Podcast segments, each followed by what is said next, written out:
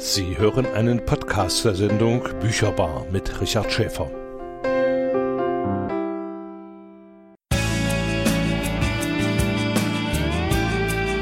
Bücherbar.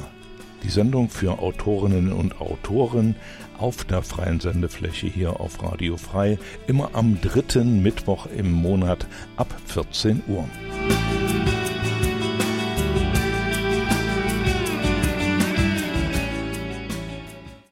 Herzlich willkommen zur Bücherbar und heute habe ich einen Gast, den ich über die Lea äh, kennengelernt habe, die Lesebühne Erfurter Autorin Mia Leoni. Herzlich willkommen im Studio. Vielen Dank für die Einladung. Ich will natürlich heute in der Bücherbar alles wissen, was die Autorin Mia Leoni ausmacht. Äh, wie ist die Liebe zur Literatur geweckt worden? Woran sind die ersten Erinnerungen an Bücher, Bilderbücher zu sehen? Äh, vielleicht fangen wir damit mal an. Die Liebe zur Literatur. Wer hat die bei dir geweckt? Also da kann ich jetzt gar keine bestimmte Person nennen. Vielleicht war es so, dass meine Mama mir wirklich früher viel vorgelesen hat. Ich kann mich an ganz viele Märchen erinnern. Ich kenne eigentlich fast jedes Märchen von Hans Christian Andersen oder Gebrüder Grimm. Und dann weiß ich auch, dass ich sehr früh angefangen habe, selbst Bücher zu lesen. Ich weiß nicht mehr, wie alt ich war, aber ich glaube, um die acht, neun habe ich schon auch dickere Bücher gelesen. Nicht nur Bilderbücher, sondern wirklich mit viel Text. Und ich fand zum Beispiel Pferdegeschichten immer super, super toll. Ich habe ganz viele Bücher da verschlungen und wollte dann auch immer selbst mal ein Pferdebuch schreiben. Ich habe angefangen sogar auf der Schreibmaschine damals zu tippen. Da weiß ich aber auch nicht mehr, wie alt ich war. Also mit acht, neun sicherlich noch nicht, aber dann später wollte immer ein Buch veröffentlichen. Ich fand die Vorstellung einfach ganz toll, habe angefangen und nach eins, zwei, drei Seiten immer wieder aufgehört. Mhm. Ja, weil irgendwas dazwischen kam. Hat dich äh, da jemand gefördert oder hat jemand entdeckt, dass du da Interesse hättest und dass man sagt, ach los, mach doch mal dies oder jenes? Nein, damals tatsächlich noch nicht. Gar nicht. Nein. Mhm. Wann bist du dann äh, dazu übergegangen? Äh, richtig selbst zu schreiben? Ernsthaft zu schreiben, ja. Das, ähm, ich habe das immer mal wieder versucht, auch im Jugendalter. Äh, da ging es dann natürlich auch um andere Themen. Kann ich jetzt gar nicht mehr genau sagen, was ich da schreiben wollte. Aber ich habe das dann immer relativ schnell aus den Augen verloren, weil ich das im Hinterkopf hatte, dass es wahnsinnig schwierig ist, einen Verlag zu finden, überhaupt äh, wirklich ein Buch fertigzustellen. Das ist schon eine ganz, ganz große und langwierige Arbeit und habe das immer wieder verworfen und dann kam das, ich glaube, ja, das war, ähm, als ich schwanger war. Das war dann viele, viele, viele Jahre später quasi, äh, habe ich in meiner Schwangerschaft eine Autorin kennengelernt, die selbst Bücher veröffentlicht hat. Also nicht über Verlage, sondern das im Self-Publishing gemacht hat. Und äh, die hat mir dann alles erklärt, wie das funktioniert. Und da war ich dann wieder motiviert und äh, habe gesagt, ja, ich brauche gar keinen Verlag. Ich kann jetzt quasi meine eigene Geschichte, so wie ich sie möchte, schreiben und auch veröffentlichen. Und da habe ich angefangen mit Schreiben. Also bist du während der Schwangerschaft dann noch mit einem Buch schwanger gegangen, sozusagen? Ja, so könnte man das sagen. Ja, man sagt ja auch immer, man äh, veröffentlicht dann sein Buch Baby. Mhm. Richtig. Ja, äh, das hast du jetzt auch äh, zum Teil zum äh, Beruf gemacht. Da kommen wir dann noch dazu. Ja. Ähm, du äh, hast äh, Bücher also immer geliebt und immer wieder äh, gelesen. Gibt ja. es da eins, äh, an das du dich besonders gern erinnerst oder das du besonders oft gelesen hast? Ja, also ich habe natürlich sehr, sehr viel in meinem Leben schon gelesen. Äh, an das Buch, äh, an das ich mich am meisten erinnere, das war so das erste, was ich wirklich sehr, sehr häufig gelesen habe. Natürlich ein Pferdebuch, da war ich noch ein Kind. Das hieß äh, Tränen, Träumen und ein weißes Pferd, soweit ich weiß. Ich glaube, die Autorin hieß Andrea irgendwas, bin ich mir jetzt gar nicht mehr sicher. Ich habe das vor ein paar Jahren mal wieder gegoogelt und versucht es zu finden. Es ist leider nicht mehr verfügbar und ich habe es auch nicht mehr. Komischerweise. Das finde ich ein bisschen traurig, aber das Buch fand ich wahnsinnig toll. Also das hat mich so wirklich zum äh, Romane lesen animiert. Jetzt hast du viel über Pferdebücher ja. gesprochen.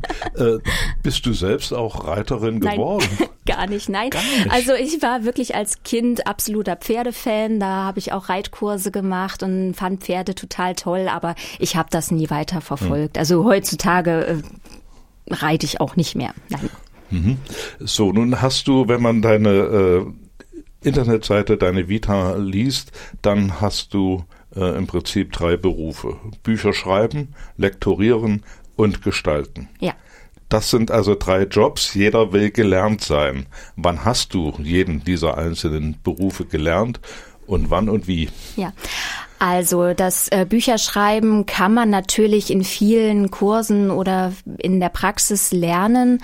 Äh, ich habe es tatsächlich auch äh, praktisch gelernt. Ich habe immer schon gerne geschrieben und ein paar Leute haben mir auch gesagt, dass äh, diese Sachen, die ich geschrieben habe, ganz nett klingen und habe es dann einfach probiert und bin durch meine Lektorin, die ich mir damals für mein erstes Buch gesucht habe, auch ähm, ja, an, daran habe ich auch gelernt, an diesem Lektorat. Mein erstes Buch, ähm, ja, war quasi für mich ähm, die, ähm, wie, wie sagt man, ja, äh, so, so ein Lernprojekt. Mhm. und durch, äh, durch das Lektorat habe ich halt wirklich wahnsinnig viele Dinge auch gelernt und dann im nächsten Buch auch wieder umgesetzt und besser gemacht. Und ähm, ja, die anderen Sachen, also ich lektoriere nicht, ich korrigiere. Mhm. Ich äh, korrigiere Romane auf äh, Rechtschreibfehler, Zeichensetzung und so etwas. Und das habe ich tatsächlich äh, damals aus dem Deutschunterricht mitgenommen, weil ich da immer sehr penibel war, was Rechtschreibung angeht. Und wenn ich mal was nicht weiß, was die Rechtschreibung angeht, dann kann man es natürlich heutzutage ganz einfach nachlesen. Ja, und äh, ich drehe dann gerne die Romane, die ich lese, auf links, um alles rauszufiltern, was geht. Äh, die Gestaltung habe ich tatsächlich auch nicht richtig gelernt in einem Studium oder einer lang, äh, langjährigen Ausbildung. Ich habe als Quereinsteiger in einer Werbeagentur angefangen mit Mitte 20, um mich nochmal umzuorientieren und habe dort auch in der Praxis gelernt, wie die Gestaltung geht, auf was es ankommt und äh, mache das inzwischen selbstständig. Da kommen wir dann im Detail nochmal ja. äh, drauf zurück. Äh, nochmal äh, zurück äh, zur Autorin Mia. Ja. Du hast jetzt schon eine ganze Reihe von Büchern veröffentlicht mhm. im äh, Selbstverlag. Da kommen wir dann auch nochmal dazu. Mhm. Wann, wo und wie schreibst du denn? Hast du feste Zeiten? Hast du einen Rhythmus, wenn du ein Buch schreibst, dass er jeden Donnerstag um neun oder jeden Freitag um 24 Uhr oder wie muss man sich das bei dir vorstellen? Also wenn ich schreibe, dann ist das ganz oft erst äh, nach dem Mittag. Vormittags habe ich irgendwie nicht den Kopf dafür frei. Da mache ich noch ganz viele andere organisatorische Dinge und äh, kriege das dann erst nach dem Mittag so richtig hin. Und abends schreibe ich gerne und auch äh, besser. Im Moment schreibe ich leider nicht so viel, weil ich ähm, in meinem anderen Job sehr viele Aufträge habe, die mich sehr einnehmen, was ich wiederum ein bisschen schade finde, weil ich auch gerne mal wieder schreiben würde, ja. Aber ich habe wirklich keine festen Zeiten, weil das ist einfach ein kreativer Beruf und sowas lässt sich nicht einfach abrufen. Zack, jetzt schreibe ich 2000 Wörter. Manche können das, ich leider nicht. Welche Voraussetzungen, welche Atmosphäre brauchst du, um schreiben zu können?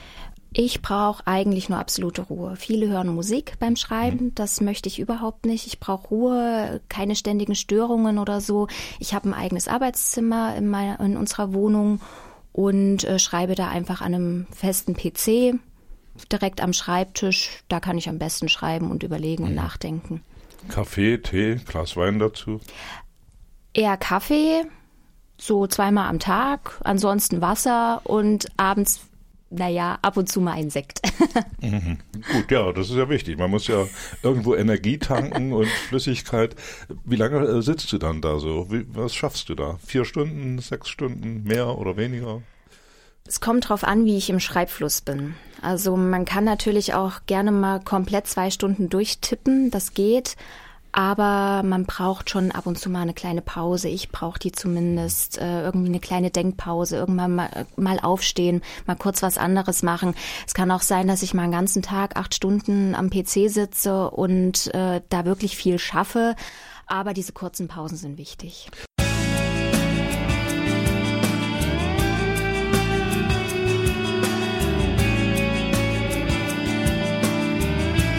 Die Bücherbar mit Richard Schäfer jeden dritten Mittwoch auf der freien Sendefläche von Radio Frei ab 14 Uhr.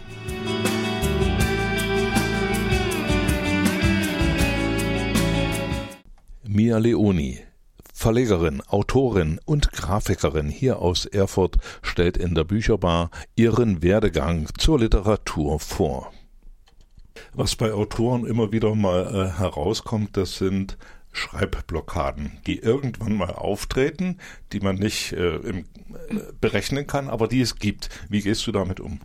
Ich finde das sehr, sehr schwierig, weil ich das oft habe, meist wenn ich ein Buch veröffentlicht habe. Danach stürze ich immer schreibtechnisch so ein bisschen in ein Tief rein und weiß gerade nicht, wie ich äh, das nächste Projekt angehen soll, weil ich auch immer sehr, sehr viel recherchiere und äh, Geschichten schreiben möchte, die nicht oberflächlich sind, sondern äh, tiefgründiger, besondere Themen behandeln, die jetzt nicht ständig veröffentlicht werden.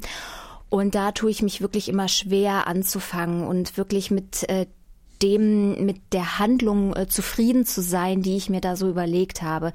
Deswegen habe ich auch äh, im Februar mein letztes Buch veröffentlicht und habe seitdem tatsächlich nichts Neues geschrieben. Das ist schwierig, weil ich eigentlich gerne regelmäßig veröffentlichen würde. Äh, was ich dann immer mache, ist ganz gern mit Kollegen sprechen, viel telefonieren oder über die sozialen Medien mal schreiben, irgendwelche Nachrichten schreiben. Das hilft schon immer ganz gut. Aber äh, jedes Jahr ein Buch ist doch ein ordentliches Ziel, ne? Ja, im Verlagswesen ist das okay. Da funktioniert das ganz gut. Die Verlage veröffentlichen von einem Autor meist nur ein, zwei oder maximal drei Bücher im Jahr. Im Self-Publishing ist das ein bisschen was anderes. Man ist selbst für Marketing und alles Mögliche verantwortlich und man muss definitiv im Gespräch bleiben. Und das bleibt man nur, wenn man mindestens drei Bücher im Jahr veröffentlicht. Das ist natürlich ein hoher Anspruch und mhm. die Literaturszene, die wächst ja. Also ja. es gibt ja tausende Autoren, äh, die jedes Jahr veröffentlichen. Es gibt äh, Millionen an Büchern, die jedes Jahr herauskommen, äh, trotz aller modernen Medien. Wie äh, hast du da eine Nische gefunden? Äh, Stoffe zu bearbeiten, die andere nicht bearbeiten oder Methoden zu finden, die andere nicht anwenden. Wie, wie äh, ist das bei dir gelaufen? Bei mir kam das einfach so, dass ich anfangs eher nach dem Markt schreiben wollte, das, was die äh, Leser auch lesen möchten, was gerade in ist, was aktuell ist. Inzwischen bin ich dazu übergegangen, Themen zu bearbeiten, die ich selbst einfach wahnsinnig interessant finde, die ich bearbeiten möchte, über die ich schreiben möchte. Es ist leider so, dass diese Bücher dann nicht in Massen verkauft werden, wie es äh, andere Bücher, deren Themen gerade aktuell sind, äh, tun. Aber ich muss sagen, ich bin mit meinen äh, Handlungen, mit meinen Geschichten dann einfach wahnsinnig zufrieden. Ich, ich freue mich, dass ich das einfach gemacht habe und äh, dass ich dann mir selbst treu bleibe. Äh, richtige Nische habe ich dadurch leider noch nicht gefunden. Ich hoffe, mit jedem neuen Buch, das ich dann veröffentliche, wird das immer mehr und mehr. Und das habe ich auch bei meinem letzten schon gemerkt, dass ich wieder neue Leser dazu gewonnen habe. Wenn ich dann einfach ein bisschen öfter veröffentlichen könnte, würde das auch besser laufen. Wenn man äh, sich nach dem Markt richtet, dann ist man immer gejagt. Ja. Ja.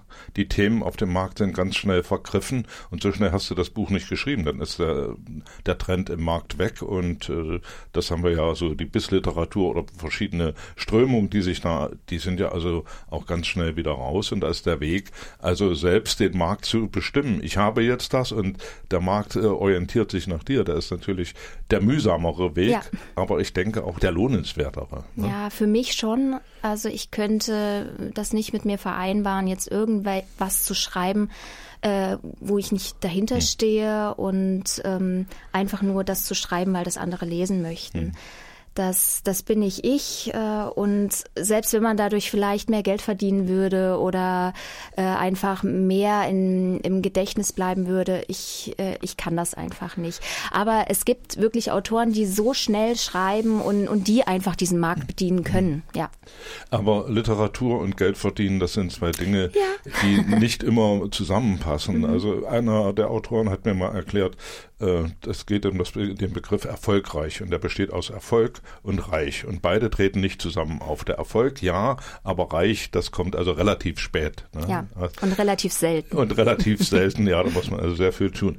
Äh, Mia, jetzt, äh, wenn du schreibst, dann setzt du dich natürlich auch äh, der Öffentlichkeit aus und du musst ja erstmal jemanden haben, wenn dein Manuskript steht, äh, der mal drüber liest und der so die erste Kritik äh, übt und sagt, das geht nicht und das geht nicht. Wer macht das bei dir? Bei mir macht das inzwischen meine Schwester. Die ist sehr kritisch.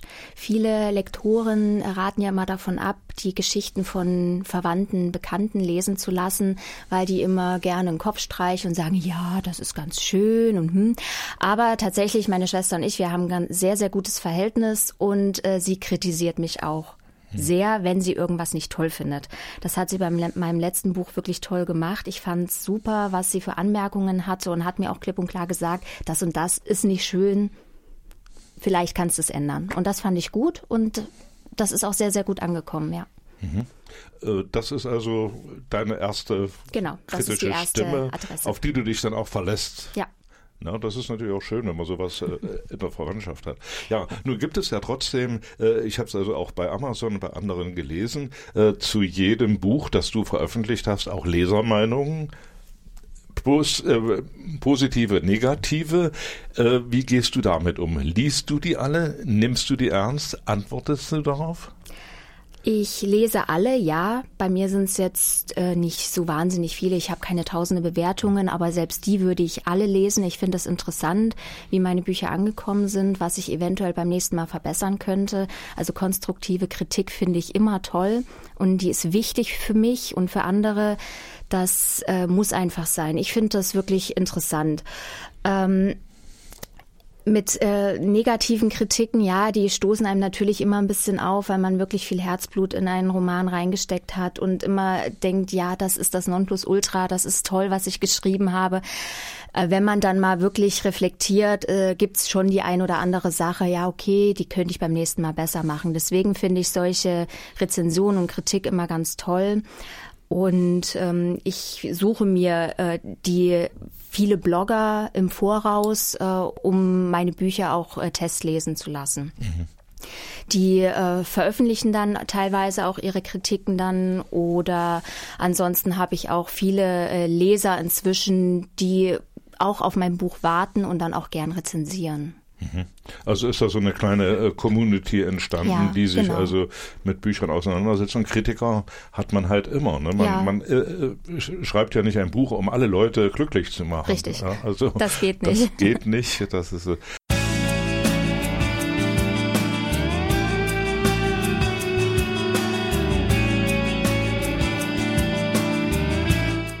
Bücherbar mit Richard Schäfer jeden dritten Mittwoch auf der freien Sendefläche von Radio Frei ab 14 Uhr.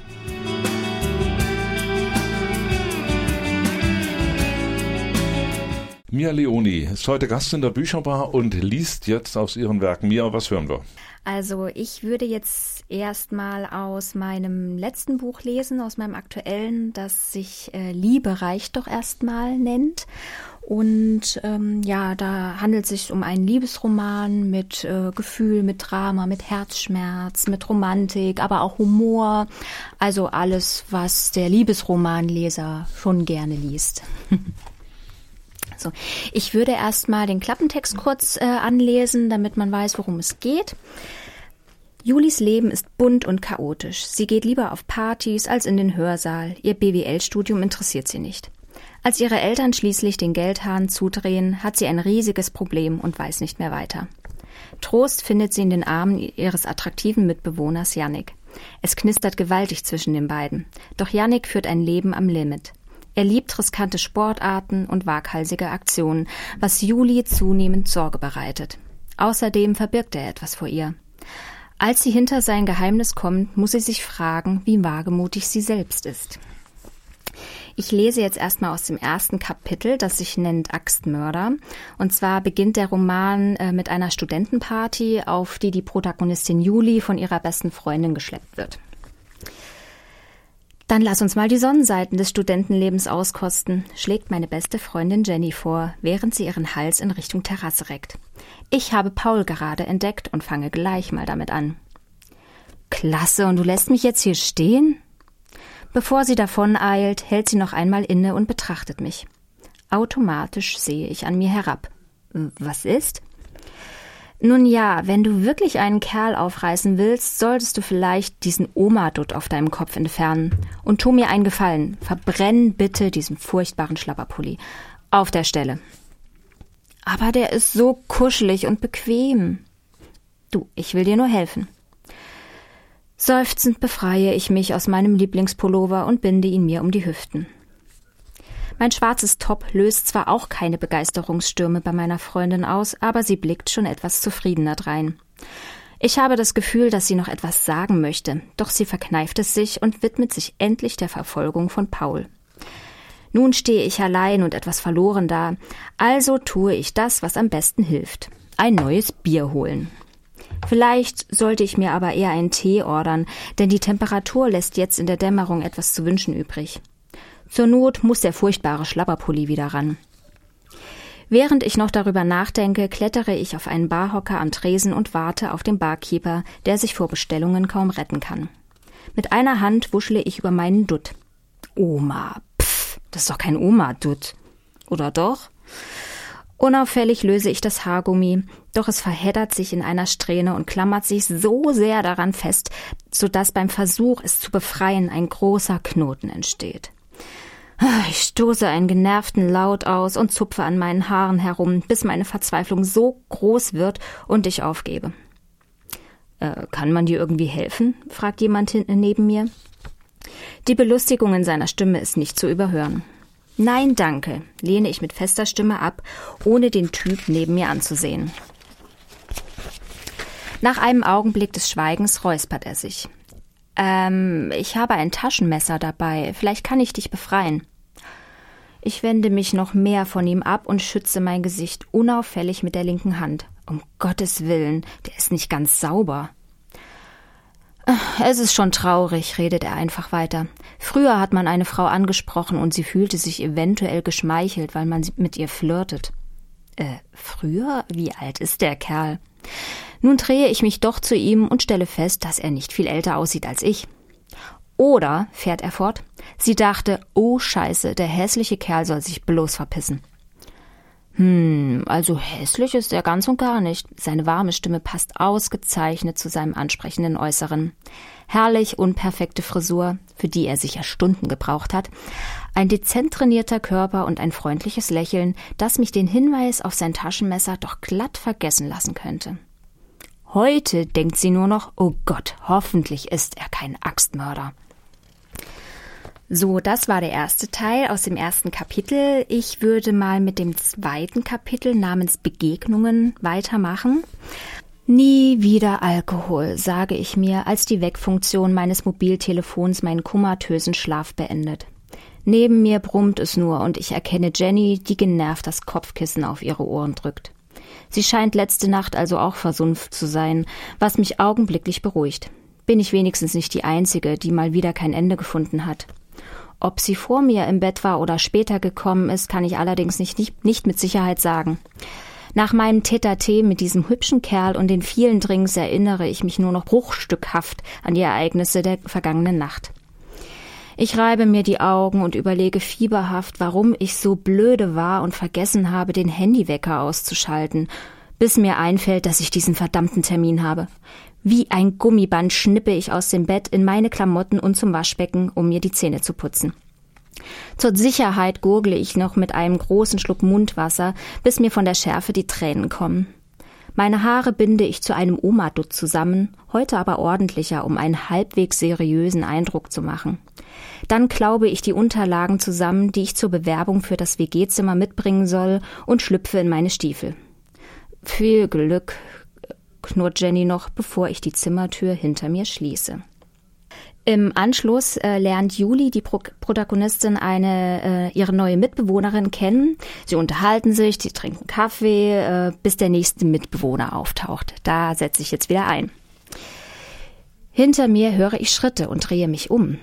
Ein Kerl kommt in die Küche geschlurft, lediglich mit Boxershorts und T-Shirt bekleidet und reibt sich verschlafen die Augen. Meine werden dafür immer größer. Ich schlucke und fange an zu schwitzen. Scheiße. Unauffällig drehe ich meinen Kopf weg von diesem knackigen Hintern und starre meinen Kaffee an. Das ist der Kerl von letzter Nacht. Ohne Zweifel, das ist der heiße Typ, mit dem ich gestern eine sehr innige Begegnung auf der Rückbank seines Autos hatte. Fuck, ist das etwa Sarahs Lover?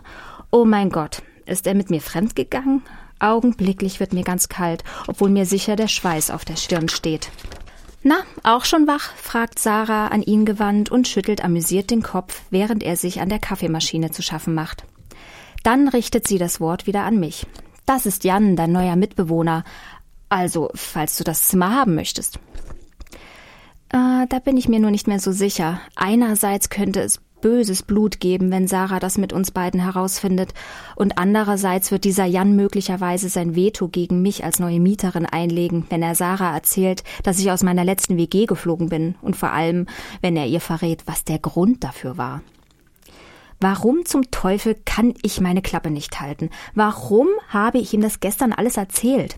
Klar, ich habe nicht erwartet, ihn je wiederzusehen. Mein Gott, ich bin so ein Rindvieh. Jetzt kann ich diese herrliche Behausung vergessen und Jenny wird mir so fest in den Hintern treten, dass ich drei Tage nicht sitzen kann. Im Augenwinkel sehe ich, wie Yannick seinen fertigen Kaffee schnappt und nun auf mich zukommt. Hoffentlich erkennt er mich nicht. Kann ja sein, immerhin hat er auch ein paar Drinks intus, soweit ich mich erinnern kann. Mehrere Male nippe ich an meiner Tasse, um mein Gesicht zu verbergen. Du hättest dir wenigstens etwas anziehen können, rügt Sarah ihn, während er mir erwartungsvoll die Hand entgegenstreckt. Du wusstest doch, dass heute eine Bewerberin kommt. Oh, nun muss ich ihn ansehen, verdammt. Ich hebe meinen Kopf und sage klein, kleinlaut Hi, Juli. Ohne eine Miene zu verziehen, sieht er mir in die Augen und schüttelt meine Hand. Hey, ich bin Janik. Entschuldige, mein Aufzug ist spät, gestern spät geworden und ich habe vergessen, dass wir heute Besuch bekommen kein Anzeichen des Wiedererkennens, nicht die leiseste Regung, dass er noch weiß, wer ich bin. Jetzt bin ich beleidigt.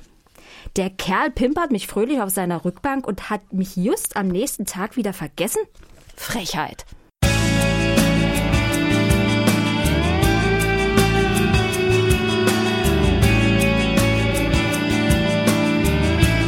Die Bücherbar mit Richard Schäfer jeden dritten Mittwoch auf der freien Sendefläche von Radio Frei ab 14 Uhr.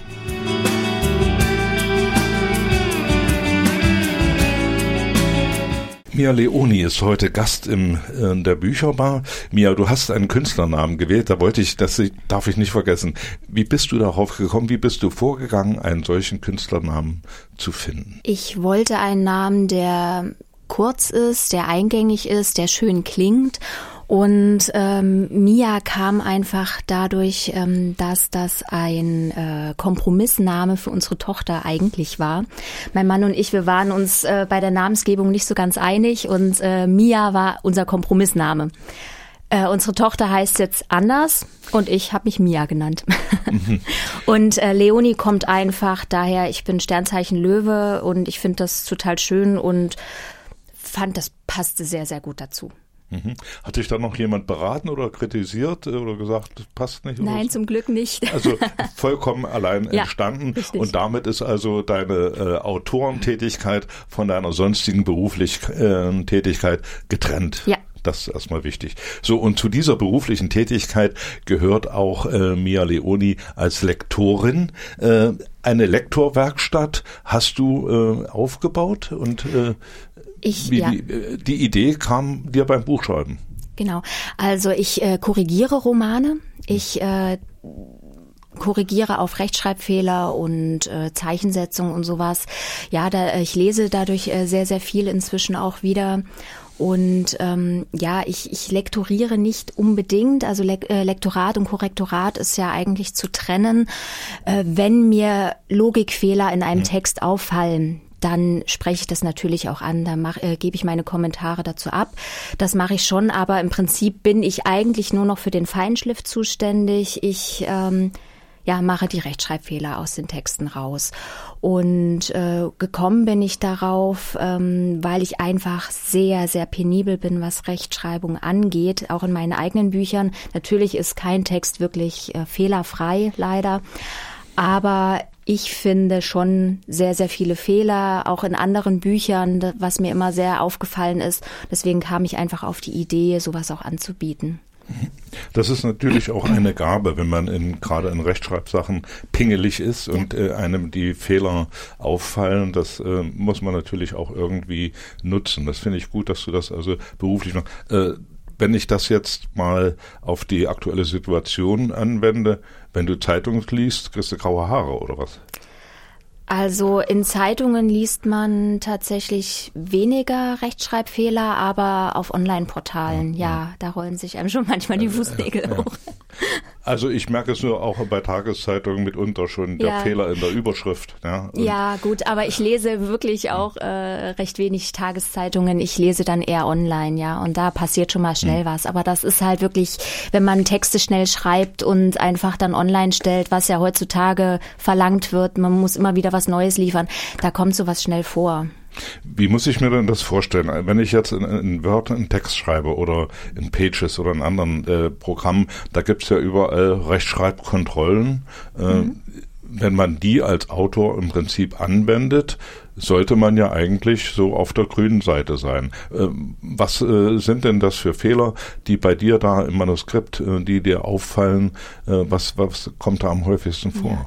Also das Schreibprogramm kann natürlich nur wirkliche Tippfehler erkennen. Hm. Und ich als Mensch dahinter sehe dann ähm, Wörter, die vielleicht vertauscht sind. Zum Beispiel schreiben viele die statt dir. Hm. Ja, die, äh, das erkennt kein Rechtschreibprogramm, dass, äh, dass die jetzt an dieser Stelle falsch ist, sondern da eigentlich ein dir hm. stehen müsste. Oder auch sehr viele äh, Zeichensetzungsfehler, drei Punkte zum Beispiel. Ja, das ist ein eigenes Zeichen. Das sind nicht einfach nur drei Punkte hintereinander, sondern das ist ein Zeichen. Und das machen einige falsch äh, oder setzen es ganz einfach falsch und äh, oder äh, Minuszeichen und Gedankenstriche, das wird auch ganz gerne verwechselt.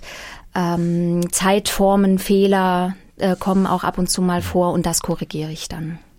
Äh, dann hast du wahrscheinlich, wenn du jetzt äh, etliche Le äh, Autoren lektoriert hast oder, oder korrigiert hast, äh, eine ein Fehlerliste, die am häufigsten auftritt und könntest jetzt sagen zum Kultusminister, hier, pass mal auf, im Deutschunterricht muss darauf geachtet werden.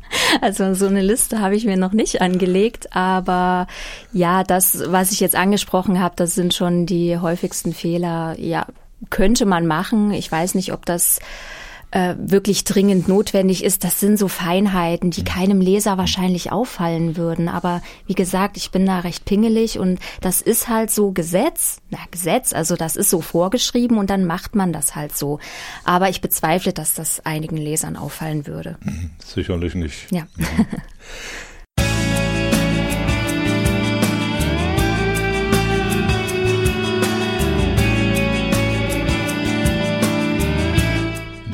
Bücherbar mit Richard Schäfer jeden dritten Mittwoch auf der freien Sendefläche von Radio Frei ab 14 Uhr.